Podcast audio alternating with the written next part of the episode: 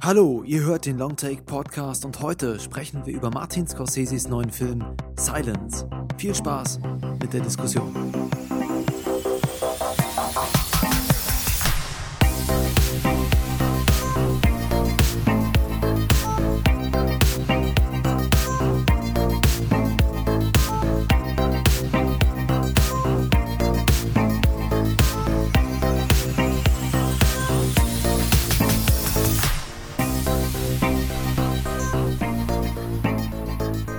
Ein sonniges Moin Moin an unsere Hörer. Schön, dass ihr eingeschaltet habt zu unserer Sendung Nummer 81. Mein Name ist Johannes und ich darf den Mann begrüßen, der extra für diesen Podcast sein Schweigegelübde brechen wird. Hallo, Lukas Bawenschik. Hi, in, in Keuschheit lebe ich natürlich auch weiterhin. Damit, damit nimmst du mir schon direkt meinen nächsten Witz weg. Dankeschön. Ha, bam! Aber ich habe noch ein weiteres Wortspiel. Gott stehe mir bei, bei einer weiteren Diskussion mit Herr Bawenschik. Ja, aber ich freue mich hm. drauf. Lass Hier alle jetzt Hoffnung mein, fahren.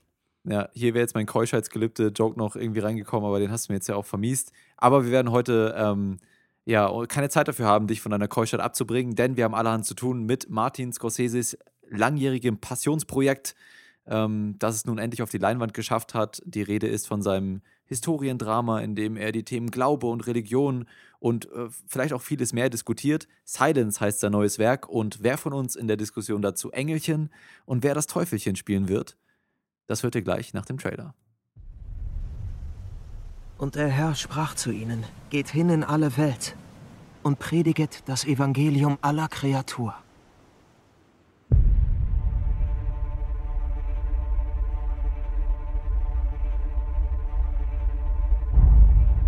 Ferreira ist für uns verloren. Er hat Gott in den Schmutz getreten und ist vom Glauben abgefallen. Das ist nicht möglich. Pater Ferreira hat sein Leben riskiert, um unseren Glauben in Japan zu verbreiten. Mir scheint, dass unsere Aufgabe jetzt dringlicher ist als je zuvor. Wir müssen Pater Ferreira suchen.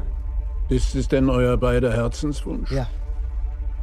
Dann vertraue ich darauf, dass es Gottes Wille ist.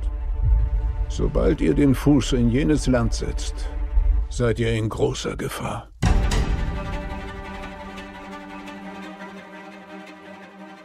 Die Verfilmung des Romans Silence von Shusaku Endo lag Scorsese seit mittlerweile Jahrzehnten am Herzen. Auf den ersten Blick sieht man seiner buchnahen Interpretation diese Nähe kaum an. Die Geschichte um zwei Priester des Jesuitenordens, gespielt von Andrew Garfield und Adam Driver, die im 17. Jahrhundert auf den Spuren ihres ehemaligen Lehrmeisters, gespielt von Liam Neeson, nach Japan reisen, um im Namen des Christentums zu missionieren, wird durch die Kamera mit nüchterner Distanz beobachtet. Doch von Beginn an wird deutlich, dass die Verfilmung dieser Geschichte auch als Scorseses persönliche Auseinandersetzung mit der Identität als gläubiger Christ verstanden werden kann.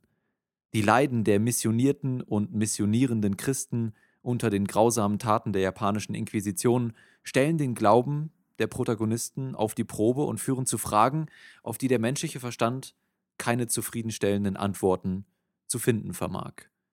Und so öffnet und schließt der Film mit dem Kommentar der allwissenden, göttlichen Instanz. Doch auf schwarzem Bild untermalen natürliche Umgebungsgeräusche nur die Stille, das Schweigen Gottes. Lukas Bawenschik, vermag es Scorseses neuer Film trotzdem, in dieser Stille eine Offenbarung zu finden, oder ist dort tatsächlich nur Schweigen? Nein, tatsächlich glaube ich, das ist ein Film, der sehr intensiv mit seinem Zuschauer spricht, aber das dann halt in der Regel nicht durch Worte tut. Das ist ja, was wir vom Kino dann in der Regel auch erwarten, dass es dann eben zeigt und uns nicht vollquatscht. Ich finde auch, das ist irgendwie eine schwierige Beschreibung, denn dieser Film selbst ist ja äh, natürlich oft still, also diese Silence nimmt der Film auch sehr ernst, indem er ganz viele ungewohnt ruhige Sequenzen macht. Also gerade bei mir im Kino hat man dann noch sehr viel intensiver irgendwie die Leute gehört, die dann irgendwie sich extra die M&M's Crunchy gekauft haben. Das ist dann besonders unangenehm. Aber tatsächlich muss ich sagen, bei mir ist da eine ganze Menge rüberbekommen. Ich finde diesen Film unheimlich eindringlich und faszinierend und ich glaube, äh, gerade für jemanden wie mich, der überhaupt nicht gläubig ist, aber Glauben als was sehr Faszinierendes empfindet, nämlich eine Möglichkeit, mit der Menschen aus dem normalen Blick aus die auf die Welt hinaustreten können, der sie sonst definiert, dem, der sie sonst bestimmt. ähm, in dieser Hinsicht halte ich Glauben für etwas sehr Mächtiges und ein sehr wichtiges Instrument für das Kino. Ich habe ja auch erst vor einer kurzen Weile, vor ein paar Monaten, ein längeres Essay darüber geschrieben, wie sehr ich mir eben eine verstärkt religiöse Perspektive im Kino wünsche. Und allein mhm. deshalb, weil Martin Scorsese das so explizit macht, äh, sehe ich in diesem Film großen Wert. Ich finde vor allen Dingen, das Erste, was mir aufgefallen ist so im Nachhinein, ist, mir fällt kein Film ein, mit dem man diesen hier vergleichen kann. Oder wüsstest du irgendeinen direkten, unmittelbaren Referenzpunkt. Also wie die Kritik hat oft äh, Martin Scorseses andere genau, ja. gläubigen Filme bemüht, also seinen äh, bei seinen tatsächlichen Passionsfilmen über Jesus, aber auch dann irgendwie über Kundun, über den Buddhismus und so. Und mhm. das finde ich überhaupt nicht. Also wenn es in seinem eigenen Werk Parallelen gibt, dann am stärksten zum Beispiel bei sowas wie ähm, The Wolf of Wall Street, weil dieser Film auch sowas Obsessives hat und ähm, sowas Exzessives, nur dass während das bei äh, Wolf of Wall Street war alles laut und bunt und extrem, ist das hier eine ganz exzessive Stille und in sich Gekehrtheit und so eine ganz offen nach außen getragene Askese. Und das fand ich faszinierend, wie so zwei Filme direkt nacheinander auch miteinander korrespondieren. Mhm. Ja, ich glaube, dass diese Perspektive, die du gerade beschrieben hast, eben als Nichtgläubiger oder zumindest ähm, nichtgläubig im Sinne der Kirche, ja, und, und des äh, Katholizismus, aus dieser Perspektive auf den Film zu schauen, weil mir das gerade gegen Ende des Films, wenn sich dann diese Fragen doch auch häufiger mal wiederholen und das Leiden unseres Protagonisten, den äh, Jesuiten Padre, gespielt von Andrew Garfield, ähm, der da eben äh, vers versucht mit seinem Partner in Japan zu missionieren und, und seinen alten Lehrmeister zu finden, ja, aber dann zunehmend eben äh, Rückschläge hinnehmen muss und von der japanischen Inquisition dann auch gefangen wird, äh, schließlich ähm, ja, sich mit seinen Leiden so auseinanderzusetzen und mit den Fragen, die er sich selbst stellt, fährt, fällt mir dann schwer. Ich finde es auch faszinierend, aber mich dann in diese Person hineinzufühlen und, und ähm, seine Existenz, existenziellen Fragen ähm, und seine Verwirrung so nachzuempfinden, wenn dann er, er mit einer Gegenperspektive konfrontiert wird, sei es vielleicht von alten Bekannten oder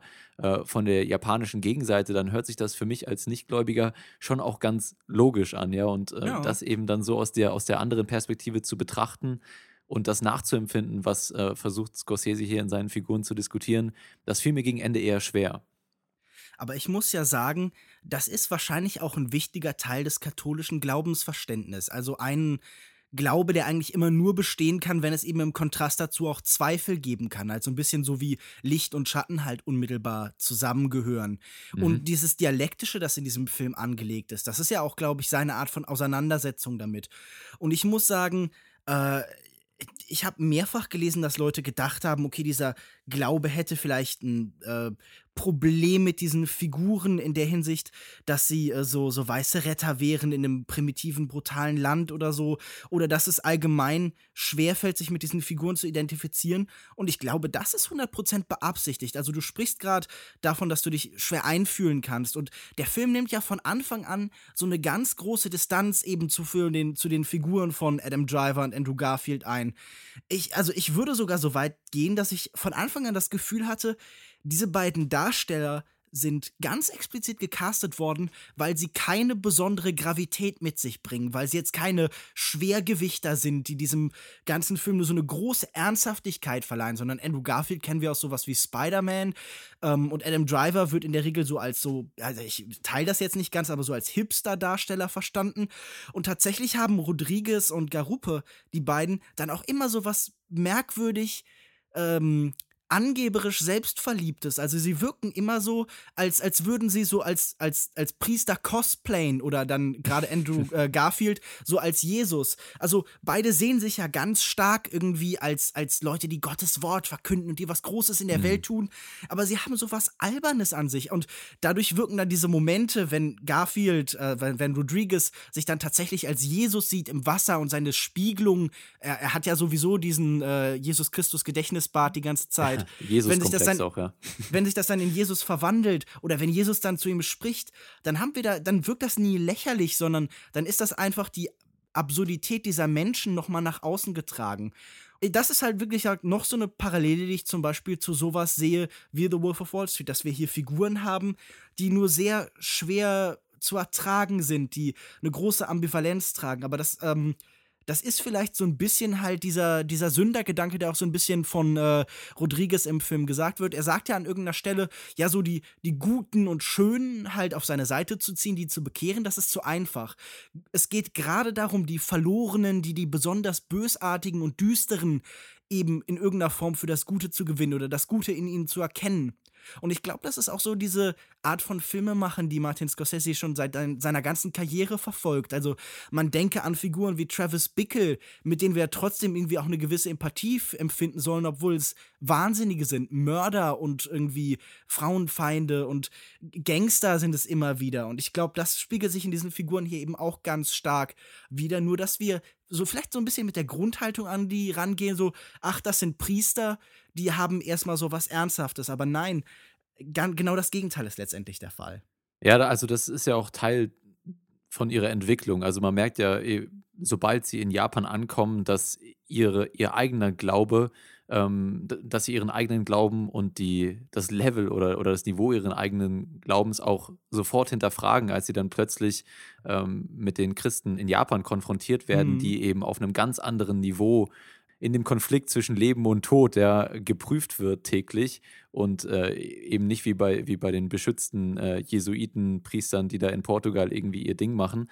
Ähm, und das, das sind auch teilweise sehr humorvolle Szenen, wenn sie dann zum ersten Mal auf diese Japaner treffen und dann zum ersten Mal zusammen essen und sich das Essen natürlich aus Hunger äh, direkt in den Mund stopfen äh, und dann der nächste Schnitt aber äh, verrät, dass äh, die ganzen japanischen Christen jetzt erstmal zum Gebet angesetzt haben ja, und die Köpfe geneigt haben. Mhm. Da, hat, äh, da beweist Scorsese auch so ein bisschen Humor, aber zeigt eben auch gleichzeitig, wie sich die beiden dann auch noch intensiver später in dem Film mit ihrem Glauben beschäftigen müssen, wenn sie eben mit verschiedenen, mit anderen Arten des Glaubens oder tatsächlich mit ganz anderen Religionen wie dem Buddhismus konfrontiert werden. Und äh, das hat mir gut gefallen, wobei ich dann eben, wobei ich schon glaube, dass die Sympathien hier ganz klar bei Andrew Garfield liegen sollen. Also ich meine, er ist ja auch nicht umsonst dieser Schönling mit dem schönen, äh, mit, mit, dem schön gekämmten Antlitz, äh, das so ein bisschen Jesus gleich wirkt.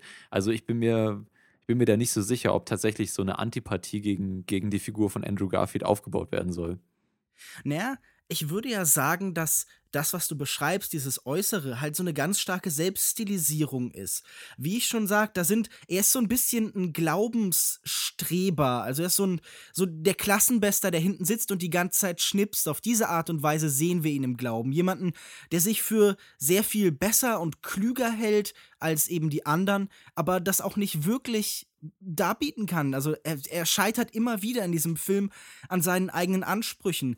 Und ich finde, der Film ist ja vielleicht zu Beginn bei, auf ihrer Seite, weil wir ja auch diese Paranoia mit ihnen gemeinsam erleben, dieses Schattenreich, Horrorfilmartige, das das am Anfang hat. Also diese Verfolgung, wie sie dargestellt wird, die spüren wir ja wirklich ganz akut.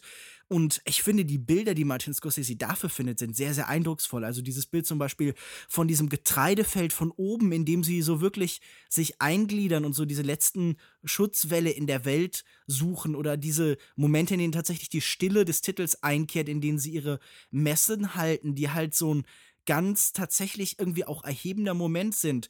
Aber mit der weiteren Laufzeit wird das ja alles immer wieder hinterfragt. Nicht nur in den tatsächlichen Dialogen, zum Beispiel mit dem großen Inquisitor, der ja tatsächlich auch so eine ganz eigene humorvolle Eloquenz eben an dieses Thema heranträgt und der auch tatsächlich so ein bisschen die Befindlichkeit, die ich dann ja auch hatte, irgendwie ausdrückt. Also er fragt dann ja eigentlich so, und, und, und seine Untergebenen fragen auch immer wieder, warum seid ihr denn überhaupt hier? Was nützt euch das denn? Und er erklärt auch das, was wir vorher schon mehrfach gezeigt bekommen haben, dass die Menschen, die hier missioniert werden, mit diesem Glauben eigentlich wenig anfangen können. Sie sehen in ihm die Symbole und so einen Gebrauchswert, aber viel mehr auch nicht. Also er, der Glaube bekommt bei ihnen tatsächlich ja sogar was ganz bewusst Materielles. Also er teilt an einer Stelle, ähm, er, er bricht seinen Rosenkranz auf und verteilt dann die einzelnen Perlen. Und wir sehen, dass es diesen Menschen eindeutig um diesen Gegenstand geht und nicht um alles, mhm. was daran geknüpft ist.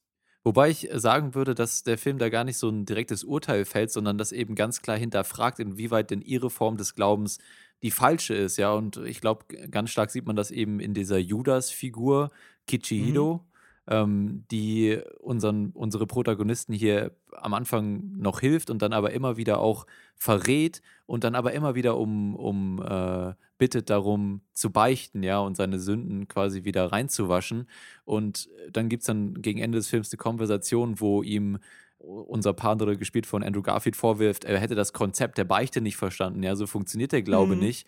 Aber tatsächlich ist das ja einfach auch ein Mecha Mechanismus, ähm, der ganz genauso funktioniert, wie äh, Kichihiro ihn benutzt. Ja, und dann stellt sich die Frage, inwieweit, äh, also diese Fragen finde ich unglaublich clever aufgebaut und in den, in den verschiedenen Charakteren ähm, aus denen hergeleitet. Was mir dann bei weiterer, bei, bei zunehmender Spieldauer ein bisschen genervt hat, ist, dass der Film für mich keine so richtig zufriedenstellende Position zu diesen Fragen einnimmt. Nicht unbedingt eine Antwort finden, aber er bleibt eben fast bis zuletzt sehr ambivalent und das hat mich dann persönlich ähm, schon so ein bisschen ähm, genervt.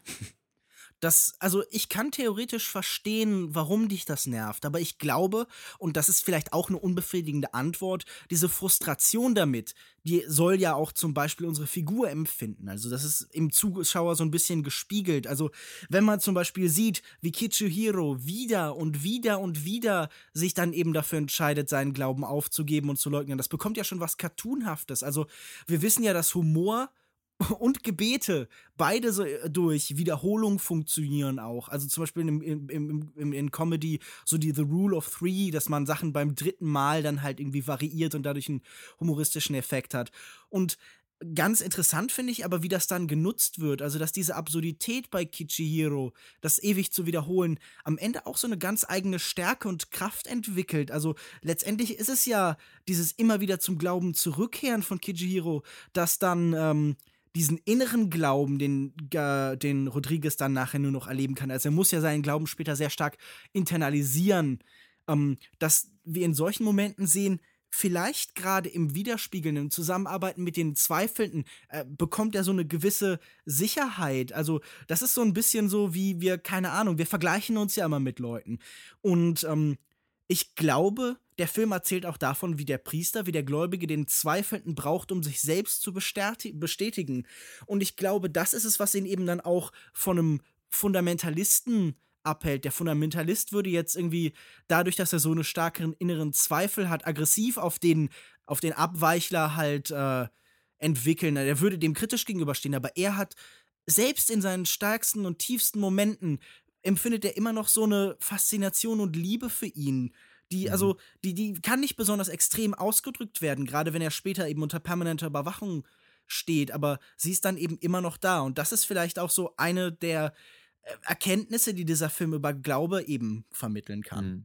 Wobei eben hier, ich weiß nicht, ob du das gerade so beschrieben hast, aber die Rollen von Zweifler und, und ähm, Fundamentalist ja fast schon umgekehrt werden, weil ja Kichihiro natürlich dem, dem Glauben immer wieder absagt, aber dann doch immer auch wieder zurückkommt und, und dabei auch keinen scheinheiligen Anschein, äh, scheinheiliger Anschein erweckt, mhm. sondern das tatsächlich auch so zu meinen scheint. Ja, also er, er wirkt in seiner, in seiner Bitte um Vergebung und Beichte immer sehr, sehr ernst, ja, und nicht so, als würde er irgendwie den Glauben jetzt auf die Schippe nehmen oder, sondern ähm, ja, er sagt halt nur von sich selbst auch zu Recht, er ist ein schwacher Mann, der in den entscheidenden Situationen diesem Glauben ähm, nicht mehr folgen kann, wenn es um Leben und Tod geht oder um sein eigenes Leiden.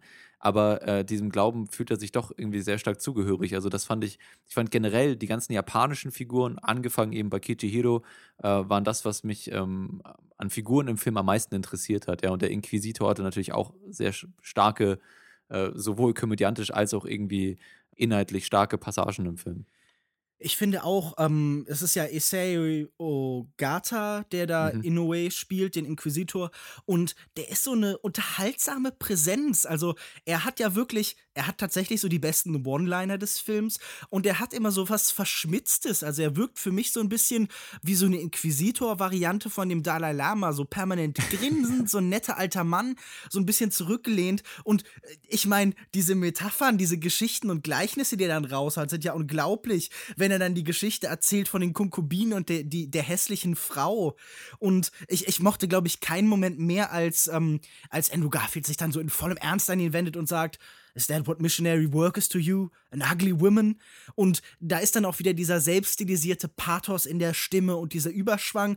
Und dann lächelt tatsächlich dann Inoue und sagt so, well, yes! Und zieht das S so ganz lange. Das ist so eine wunderschöne Schauspielentscheidung, weil es spottet so richtig. Es füllt so diese Stille im Raum dann halt so mit so einem ganz scharfen, spitzzüngigen Geräusch. Also er wird dann wirklich ja wie so eine, so eine Schlange oder so eine Echse und das ist unheimlich toll. Also was, was er da macht, ähm, ist so super, weil er wirkt ja auch nie wie ein grausamer, kranker Sadist. Also er wirkt wie jemand, dem man tatsächlich auch abnimmt, dass er sowas Zweckmäßiges sieht in dieser Gewalt. Und diese Gewalt ist ja auch super ritualisiert, super stilisiert. Das ist fast so eine bürokratische Grausamkeit, die wir erleben, wenn dann Menschen der Kopf abgetrennt wird oder sie kopfüber aufgehängt werden und am Schädel ausgeblutet lassen werden, damit sie nicht irgendwie sofort, kein, damit der Kopf nicht platzt oder so. Das hat alles sowas von so einer so einer besonders grausamen Teezeremonie oder sowas. Also so weit, dass ich sogar das Gefühl habe, als dann ähm, die Leichen ohne Kopf weggeführt werden würden, da wirken sie so ein bisschen wie so ein, so ein Tuschepinsel auf Pergament oder sowas, wenn sie so über diesen Sand gezogen werden und diese Blutspur hinterlassen, als würden da jetzt so Kanji-Symbole mit aufgezeichnet. Bei irgendeinem Psychiater draußen äh, läuten gerade die Alarmglocken, Alarmglocken hier. äh, nee, aber ich sehe es auch so und ich glaube, eine Szene, ähm, die Szene hast du gerade eben schon angesprochen, in dem eben äh, der Inquisitor mit unserem Padre eben die letzte Konversation führt. Da gibt es so einen Moment, in dem er quasi so in sich zusammenfällt, so physisch, ja, also einfach vom Körperbau her, sackt er auf einmal so, als würde die Luft aus ihm rausgelassen äh, werden, der Inquisitor, gespielt von Ogata, äh, sackt so in sich zusammen und das war einfach so ein ganz klasse, auch so, so eine ganz klasse schauspielerische Entscheidung, die total überzeichnet wird im ersten Moment und man weiß gar nicht, was gerade mit seinem Körper da passiert, der ja auch in so eine, in so eine Tracht gehüllt ist. Also man ist sich gerade nicht so sicher, aber das gibt diesem, diesem Charakter so was ganz Unberechenbares und es wirkt so, als würde er gerade so die ganze Fassade runterlassen, tatsächlich jetzt mal ernste Worte finden wollen für die ganze Situation. Mhm. Ähm, und ja, das ist eine, auch eine weitere von diesen Schauspielentscheidungen, die mir bei ihm sehr gut gefallen hat ich finde vor allen Dingen, wie gesagt, ich habe das ja schon gesagt, aber tatsächlich sind seine Argumente ja relativ schlüssig, so im Sinn von, ja, ich, ich fand auch. Wofür brauchen wir denn den Glauben in diesem Land? Euer Glauben nützt diesen Menschen irgendwie nur sehr sporadisch und es ist letztendlich doch auch eine Möglichkeit für euch, euch selbst zu entfalten. Also wir erleben das ja auch später in den Dialogen mit Ferreira, wenn er dann in der späteren Handlung tatsächlich nach so einer langen Reise auch wieder auftaucht, dass ganz klar verdeutlicht wird, es geht hier auch um einen kulturellen Konflikt. Es gibt ja ganz viele verschiedene Art und Weisen zu lesen, wie dieser Glaube der Jesuiten hier funktioniert, aber er trägt sicherlich was Imperialistisches in sich. Also er versucht, das Land Japan für Kräfte von außen zu öffnen. Also Japan ist ja ein Land, das in seiner Geschichte immer wieder sehr stark zum Isolationismus geneigt hat und dazu die Grenzen zu schließen und sich bestimmten Entscheidungen von außen zu verweigern. Und man hat hier fast das Gefühl, es sind wie so kleine erste Brückenköpfe, die gemacht werden, die gesichert werden, damit man das Land dann mit seinen Ideen und seinen Überzeugungen auch gänzlich sichern kann. Und vor allen Dingen ist es natürlich auch was Globalistisches. Das sind so Vorläufe der Globalisierung, die wir hier in ihrem Handeln sehen. Also es sind ja auch Möglichkeiten des Westens, den Osten eben zu erobern. Und dieser imperialistische Anspruch wird hier ganz offen äh, hinterfragt und interessanterweise auch so ein bisschen in der Ästhetik gedoppelt. Also zuerst bekommen wir in der, in der Fremdwahrnehmung, in der äh, westlichen Wahrnehmung, die Japaner so als grausam und bestialisch äh, vorgestellt. Also wir sehen sie zum Beispiel in dieser ersten Szene, die fast so was von einem Kurosawa-Film hat. Alles ist vernebelt. Da sehen wir dann halt eben diese ganz stark grausame und ritualisierte Folter und den Schrecken des Westlers darüber. Und mit fortlaufender Spielzeit wird diese Perspektive immer mehr relativiert. Wir sehen immer mehr tatsächlich auch darunter Leidende. Wir sehen ganz normale Japaner und wir sehen auch eben, ja, in gewisser Weise, zu welchem Zweck das eben alles dient. Wir können die Grausamkeit dadurch nicht nachvollziehen. Wir, sie, wir kommen niemals an den Punkt, wie wir sagen, die ist gerechtfertigt, aber zumindest versucht der Film fair darzulegen, was diese Menschen damit bezwecken wollen. Und ich finde, das ist ein Grad von Empathie, dem nicht jeder Filmemacher diesen Japanern zugestehen würde. Ich habe mir die ganze Zeit bei diesem Film gedacht, was wäre, wenn Mel Gibson den gedreht hätte? Ja, er wäre auf jeden Fall noch um einiges blutiger geworden. Vielleicht hätte es dem Film aber tatsächlich auch nicht geschadet, ähm, wenn so ein bisschen mehr Gibson-eske Züge drin gewesen wären. Vielleicht hätte ich mich dann persönlich auch ähm, an, das, an die Schicksale der verschiedenen ähm, Figuren noch ein bisschen mehr gebunden gefühlt, äh, weil er eben natürlich, es gibt einige sehr, sehr grauenhafte Szenen, was Folter anbelangt, aber der Film betrachte das auf so eine nüchtern distanzierte Weise, dass einem das ähm, natürlich irgendwie schon bewusst ist, aber nicht so richtig nahe geht, so, ja. Und, Mhm. und das hat so ein bisschen mein, äh, das Gewicht, was, was die Handlung dann im späteren Verlauf auch für mich hatte, ähm, geschmälert. Aber das hat natürlich ähm, dann auch wieder andere Hintergründe, warum die stilistischen Mittel Ja. so gewählt wurden. Ich und glaube nämlich, wir sehen ja am Anfang an schon relativ eindeutig Bilder aus so einer göttlichen Perspektive. genau, ja. Wir sehen kurz Hat mir nach übrigens so einem, nicht gefallen. Ich fand dieses Bild auf der Treppe ist eine der eindrucksvollsten Einstellungen, die ich seit langer Zeit gesehen habe. Wir sehen Okay. ja, wie sie von der Kirche oder so Stufen herabsteigen und das ist in so einer merkwürdig gebogenen Perspektive. Ich weiß Also nicht, wie genau die Fischei-mäßig Lin- fast, ja. Ja, Genau, so, genau so, so ein Fischauge ist es tatsächlich. Und auf einmal wird eine Bewegung, die einen Abstieg darstellt, gleichmäßig. Und wir sehen ja auch später so ein, das Schiff von ihnen, das nach Japan fährt, aus so einer himmlischen Perspektive. Und ich finde, das sind einfach, meinte einmal ich. sind das Mhm. sehr, sehr eindrucksvolle Bilder, die so was ganz Erhabenes haben. Aber andererseits ist das auch so eine faszinierende Vorstellung mit dieser, mit dieser Treppe. Sie steigen hinab, aber in den Augen ist diese Bewegung auf einer Linie.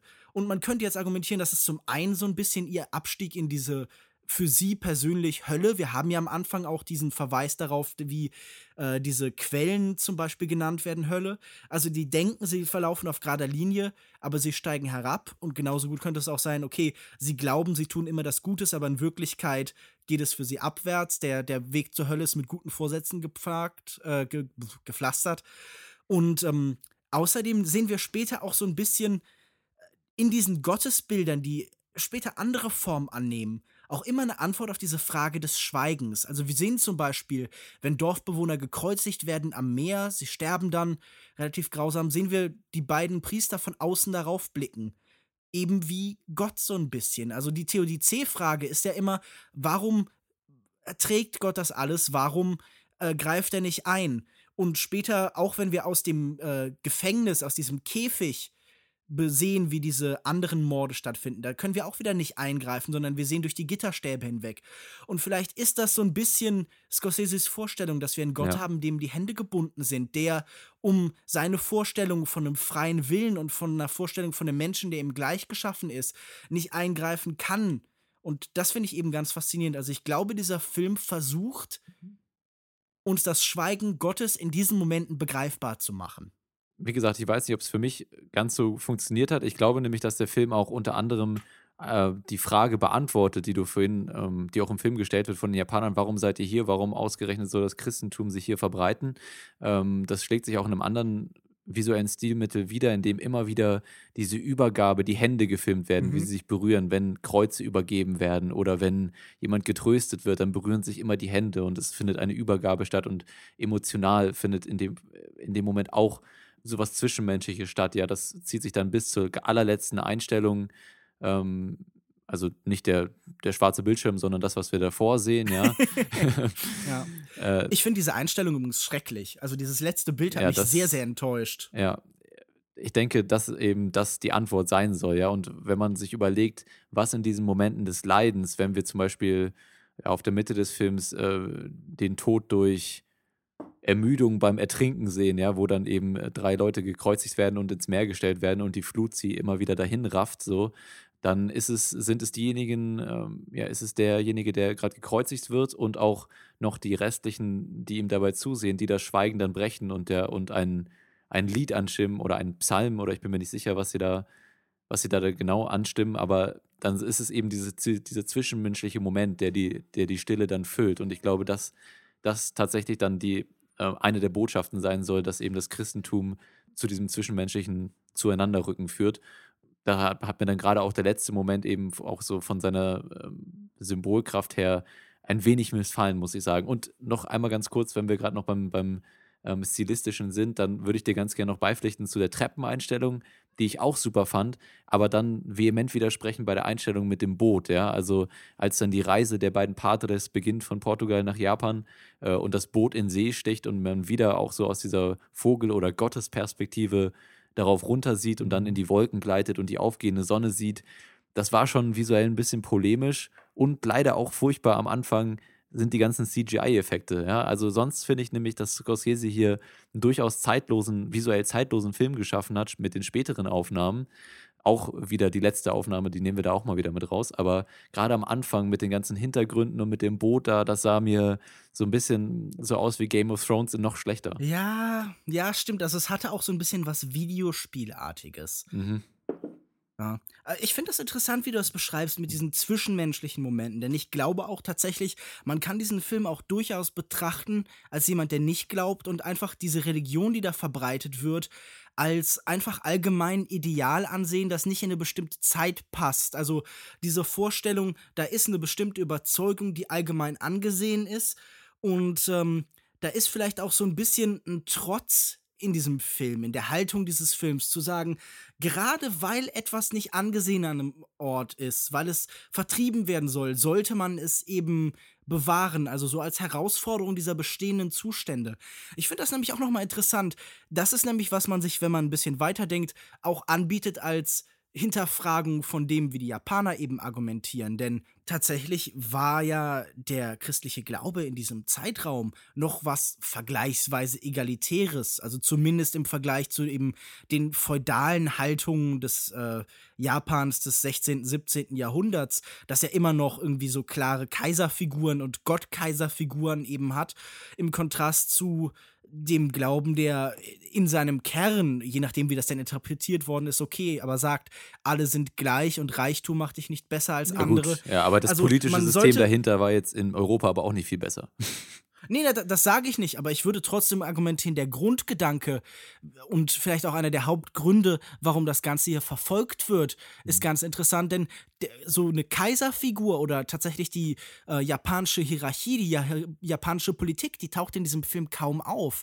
Wir sehen quasi nur diesen ausführenden Arm der Gewalt, wir sehen nie, was sie stützt, dieses System von eben Feudalherren und so. Und das ist ja ganz interessant, denn man könnte einfach auch sagen, dieser Film argumentiert, wenn ihr Überzeugungen tragt, die gegen einen bestimmten Zeitgeist gehen, dann bewahrt die in euch, versteckt sie im Notfall, aber bleibt bei euren Idealen. Und ich glaube, für Scorsese ist das in diesen Zeiten halt der Glauben, der Glaube als eine Idee, die so ein bisschen verloren gegangen ist. Und das ist vielleicht auch was, was sich widerspiegelt an diesem Film.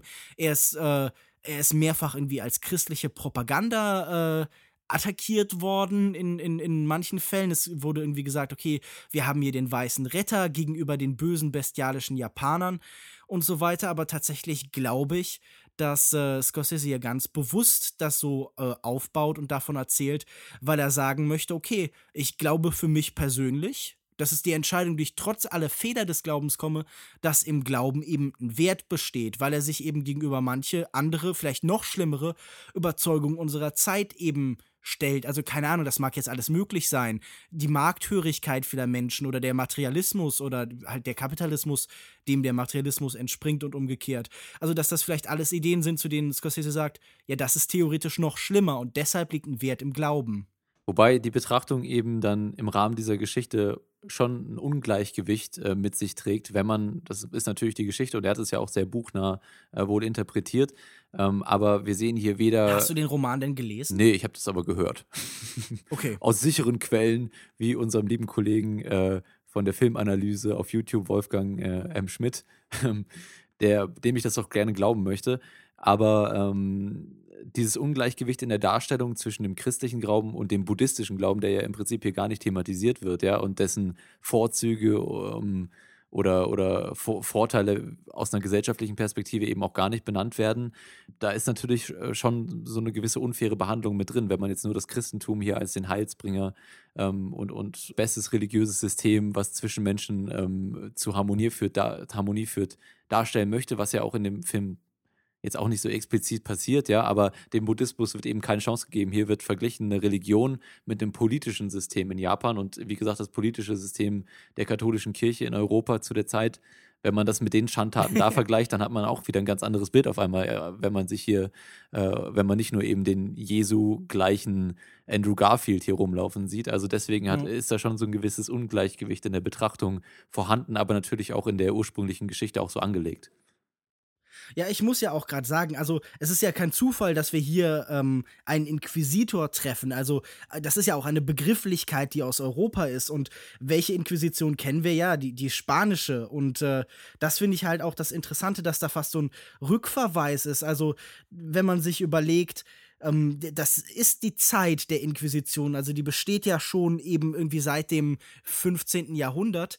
Und das ist so eine Gleichzeitigkeit. Also ich finde, dieser Film ähm, verweist auch in die Vergangenheit des Christentums sehr stark. Und es kritisiert sie schon, indem es eigentlich in Japan Versionen von sich selbst begegnet. Also das ist hier ein Glaube, der sich gegenseitig immer wieder hinterfragt.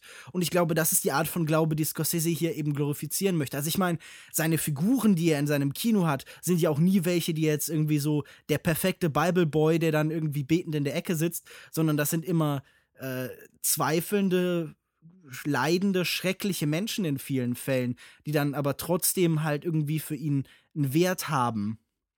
Und ja, wie, wie gesagt, aber ich meine, also ich finde es sehr schwer, diesem Film den Vorwurf der Einseitigkeit zu machen, wenn er in jedem Bild und in jedem Dialog halt so einen Ausgleich findet. Und letztendlich sind diese, sein besonderes Interesse, glaube ich, lag hier wieder in den gefallenen Männern, die abfallen vom Glauben und die ihn verleugnen müssen. Also das ist das geht wahrscheinlich dann zurück zu den Bildern aus Mean Streets, die Hand über der Kerze und die die Prüfung auf der Straße, die jetzt hier eben, äh, ja, etwas vermatschter wird, als es dann vielleicht im New York der 70er ist. Mhm. Ich habe vorhin schon so ein bisschen äh, mich über das CGI geärgert, aber wir haben jetzt auch einige ähm, Stilmittel und, und die Kameraarbeit gelobt und das würde ich gerne nochmal hervorheben. Also hier äh, Kameramann äh, Rodrigo Prieto, Prieto ähm, ist an der Kamera und leistet hier einen sehr soliden Job, glaube ich, auch in Scorseses. Vielleicht hat er das auch selber von sich aus geschafft, aber sagen wir es, Elan äh, und Experimentierfreude hinter der Kamera, so mit Schwenks und so etwas zurückzuhalten und tatsächlich die Kamera häufig sehr ruhig und beobachtend zu positionieren. Äh, auch die Farbgebung hat mir gut gefallen. Also der Film hat so eine ganz interessante Mischung aus. Ähm, äh, er ist jetzt nicht irgendwie, hat, ist nicht ein flaches Farbspektrum, sondern schon sehr kontrastreich, aber eben so fokussiert auf den, wirklich auf den Kontrast, also zwischen Schwarz und Weiß, ja, diese, äh, es hat eben, es ist nicht schwarz und weiß, es hat schon irgendwie, es ist ein gesättigtes Bild, aber trotzdem dieser Kontrast wird immer wieder visuell hervorgehoben, was eben ja auch den Kontrast innerhalb unserer Protagonisten dann hervorhebt. Und das hat mir sehr gut gefallen. Und dann eben, wenn Scorsese dann mit der Kamera mal später auch den einen oder anderen Schwenk rausholt, ja, dann dann hat er umso mehr, umso mehr Gewicht, ja. Und das hat mir eigentlich sehr gut gefallen. Ja, doch. Also ich finde, stilistisch ist dieser Film ja, wie schon beschrieben, relativ schlicht. Ich habe äh, asketisch gesagt. Das wäre vielleicht die naheliegendste Beschreibung. Also es sind jetzt selten so besonders ausladende Bilder. Ich finde, man merkt ganz interessant diese Cinephilie, die ja diese Generation von Scorsese ausmacht, die erste Filmschool Generation, die erste Generation, die sich auf andere Filme bezieht. Und man sieht sofort, dass wenn er Japan filmen lässt, wenn er äh, sein Bild von Japan eben äh, ausbringt, dass sein Bild auch eben aus Filmen stammt. Also ich finde, diese Massenszenen, die wir immer wieder haben, sind so deutlich von diesen Gruppenbewegungen aus Kurosawa-Filmen inspiriert und diese Innenräume, das auf dem Boden positionierte, das dann eben Menschen so groß erscheinen lässt und sie so ein bisschen erhebt, das ist dann sofort eben aus Oso-Filmen. Und so finde ich, ist dieser Film in seinem Stil immer wieder so eine Summe von Verweisen und von Anspielungen. Also ich könnte schwören, dass ich manche Einstellungen äh, gegen Ende tatsächlich so aus einem Mitsuguchi-Film irgendwie kenne, aber das müsste ich jetzt dann nochmal nachschauen. Und das finde ich irgendwie wirklich interessant, weil es zeigt ja auch wieder, wie sehr eben das, das Kino seinen Blick auf die Welt definiert. Und oft kritisiert man so ein bisschen, wenn Kunst als Abbild anderer Kunst äh, funktioniert und Leute sagen dann, okay, das heißt dann, ähm, der, der Blick auf die Wirklichkeit geht verloren. Aber ähm, hier habe ich das zu keinem Zeitpunkt negativ erlebt, sondern ich hatte das Gefühl, er hat eben diese Linse, diesen Blick, den er aus dem Kino kennt, genommen, um eben seinen eigenen zu entwickeln. Und wie du schon schreibst, dieser Kontrast ist so wichtig. Ich erinnere mich aus diesem, an diesen Blick aus der, aus der Höhle heraus, den wir immer wieder sehen am Anfang. Diese Flammen, die dann eben das erste Mal in der Dunkelheit auftauchen oder später auch bei der Kreuzigung, wo wir wieder so, ja, so als würden wir uns irgendwo verstecken. Und ähm, das, wie gesagt, das ist für mich auch so ein bisschen wieder so eine göttliche Perspektive. Ähm, ich meine, in unserer, in so unserer Wahrnehmung ist Gott ja immer weiter verdrängt worden. Göttlichkeit hat sich immer da abgespielt, wo wir noch nicht waren. Der saß zuerst auf Bergen, wie zum Beispiel bei den Griechen, dann sind wir da draufgestiegen und haben gesehen, da ist er nicht. Dann saß der halt auch im Himmel, da sind wir dann hochgeflogen, Juri Gagarin, ich äh, hab, schwebte über der Erde, aber ich sah keinen Gott. Und dann war der auch auf einmal da nicht. Und jetzt habe ich die ganze Zeit das Gefühl, der Blick ist so ein bisschen so ein Paranoide, als würde sich Gott vor den Ereignissen verstecken. Und das fand ich irgendwie auch eine ganz, ganz faszinierende, eigenwillige Perspektive, weil es sowas äh, voyeuristisches, zuschauermäßiges hat, aber trotzdem irgendwie halt sowas Beschreibendes und Fassendes. Und das ist so ein Zwiespalt, den wir selten im Blick auf Dinge im Kino haben. Das finde ich irgendwie, das wollte ich nochmal hervorheben, das habe ich am Anfang gesagt, diese Einzigartigkeit. Ich bin einfach so fasziniert, dass dieser Film überhaupt gemacht worden ist. Das hat wahrscheinlich auch nur jemand wie Martin Scorsese machen können, denn ähm, ich meine, der ist ein großer Flop gewesen. Niemand möchte irgendwie in äh, so einen Film sehen. Ich habe auch jetzt schon gerade so aus dieser Blogosphäre, aus den Leuten, die jetzt Film nicht irgendwie als große Kritik betreiben, sondern halt vor allem halt so ein bisschen so ihre ähm, das für so im Kleinen machen und so. Da habe ich dann vielfach gelesen, okay, das ist so spannend wie eine zwei Stunden Religionsunterricht und langweilig und langsam. Und ich habe auch das Gefühl, das ist so ein, so ein Film so ein bisschen ohne Zielgruppe. Denn er passt ja auch nicht in unser nettes, gemütliches, aufgeräumtes Indie-Arthouse, wo, ähm, keine Ahnung, man irgendwie halt nach Indien geht, um sich selbst zu finden.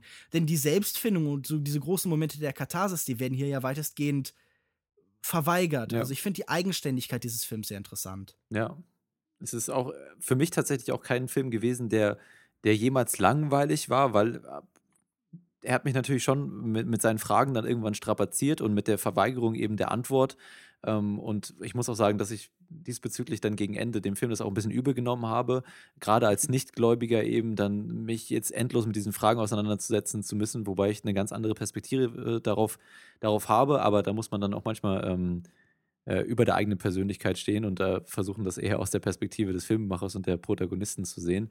Aber gerade gegen Ende hin haben mich dann eben diese japanischen Figuren, ja, also wir haben den Inquisitor schon äh, erwähnt, die, die ja, Figur des Judas in Kichihiro oder auch dieser sehr charismatische Übersetzer, mit dem quasi unser, unser pa Padre von ja. Garfield zum ersten Mal in Kontakt kommt, der auch so was ganz ähm, Gerissenes irgendwie äh, schauspielerisch übermittelt. Also das hat mich dann so ein bisschen gegen Ende an der Stange gehalten, auch wenn mich dann die letzte Einstellung wieder fürchterlich erböst hat ähm, oder die letzte Lass Kamerafahrt jetzt, wenn wir schon dabei sind, über diese letzte Einstellung vielleicht so ein bisschen sprechen. Dann wissen Leute, okay, hier ist eindeutig ein Teil, der auch Spoiler enthält.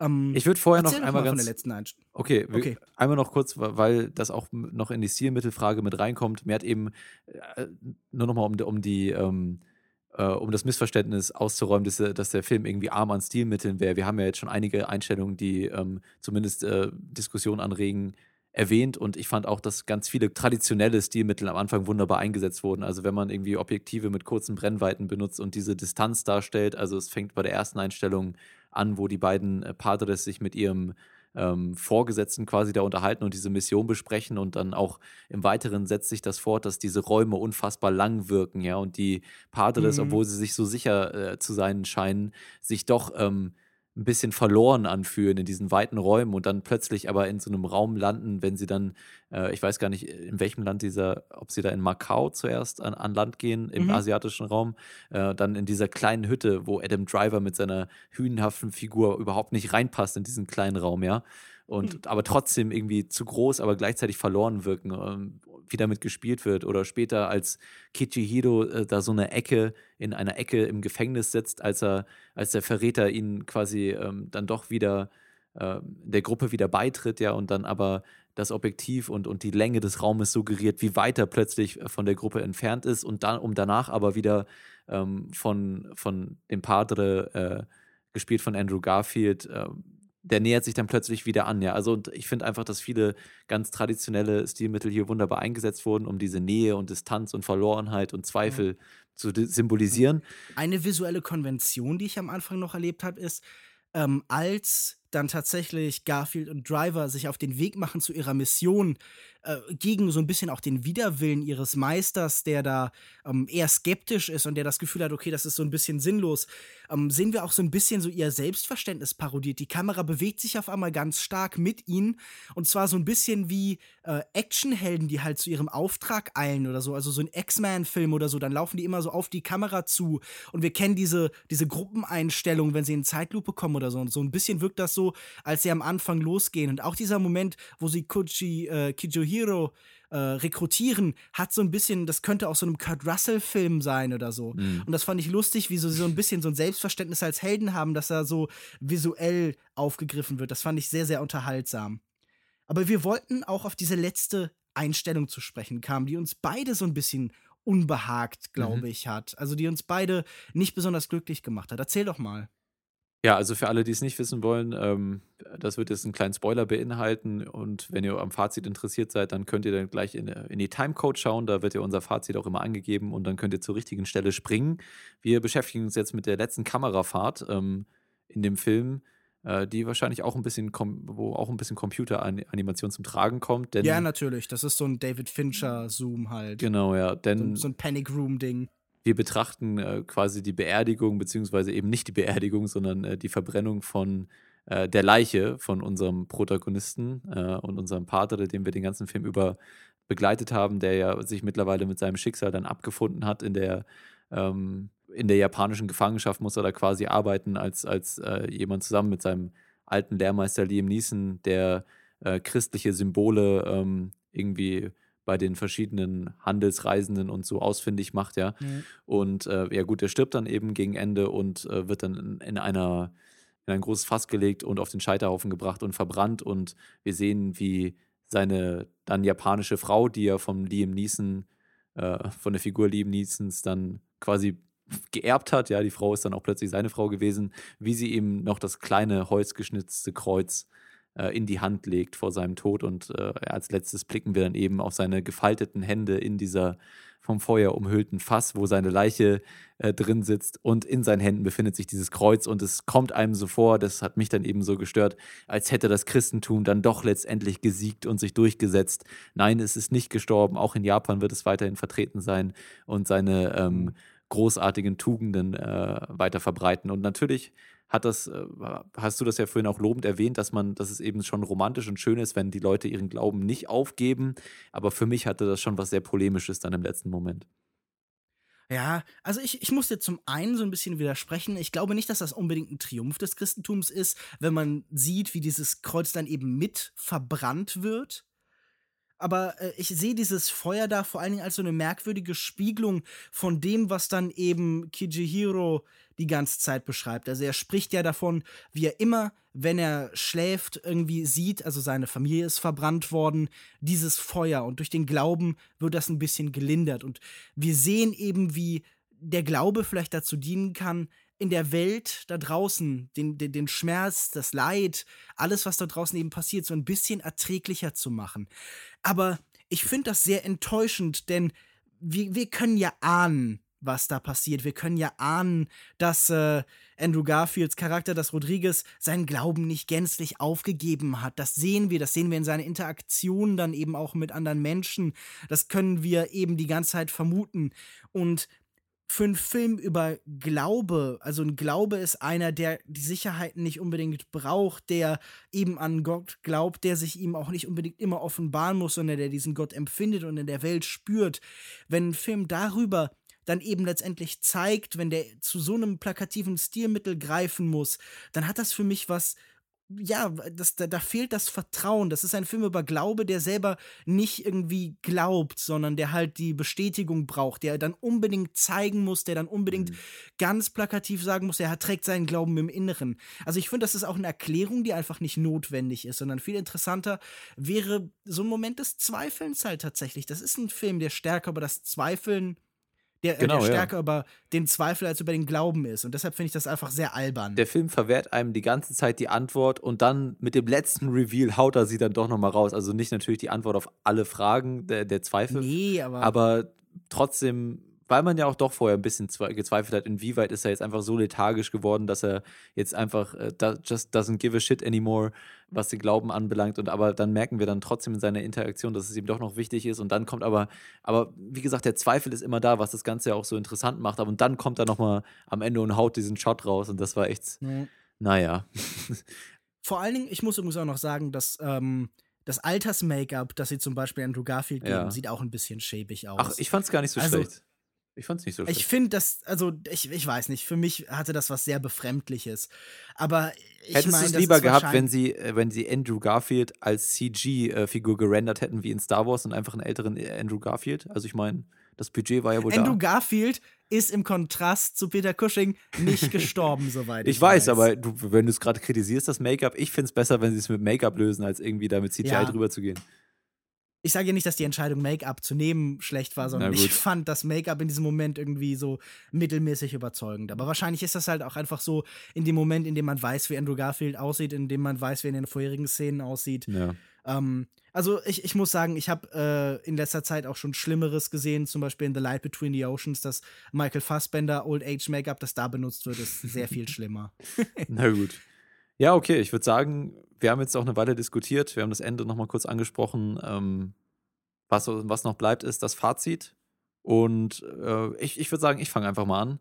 Für mich war es ein Film, der was Besonderes war, Scorsese in dieser, in diesem Land, in dieser Kulisse zu sehen. Ähm, äh, mit diesen ja auch wirklich wunderbaren Sets und den Kostümen, das ist, äh, das hat was Besonderes, ja, weil er sich ja eben nicht so häufig in diesen Filmen bewegt, wenn auch hin und wieder mal. Und man hat auch gemerkt, dass es ein sehr persönlicher Film ist, was durchgekommen ist. Was mir besonders gut gefallen hat, waren eben, wie der Film diese Fragen aufgeworfen hat, wie er sie in den Charakteren manifestiert hat und wie auch visuell das Ganze bebildert wurde, von den einigen Momenten, die wir jetzt kritisch besprochen hatten, mal abgesehen.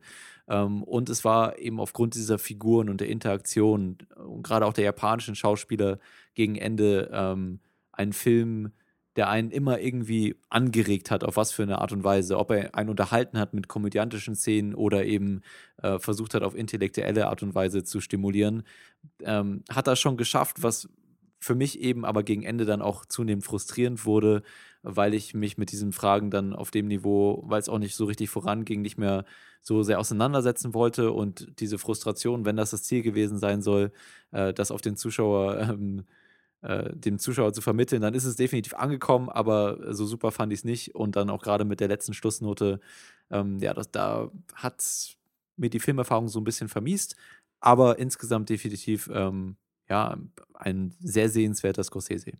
Und äh, von mir vier von fünf möglichen Sternen.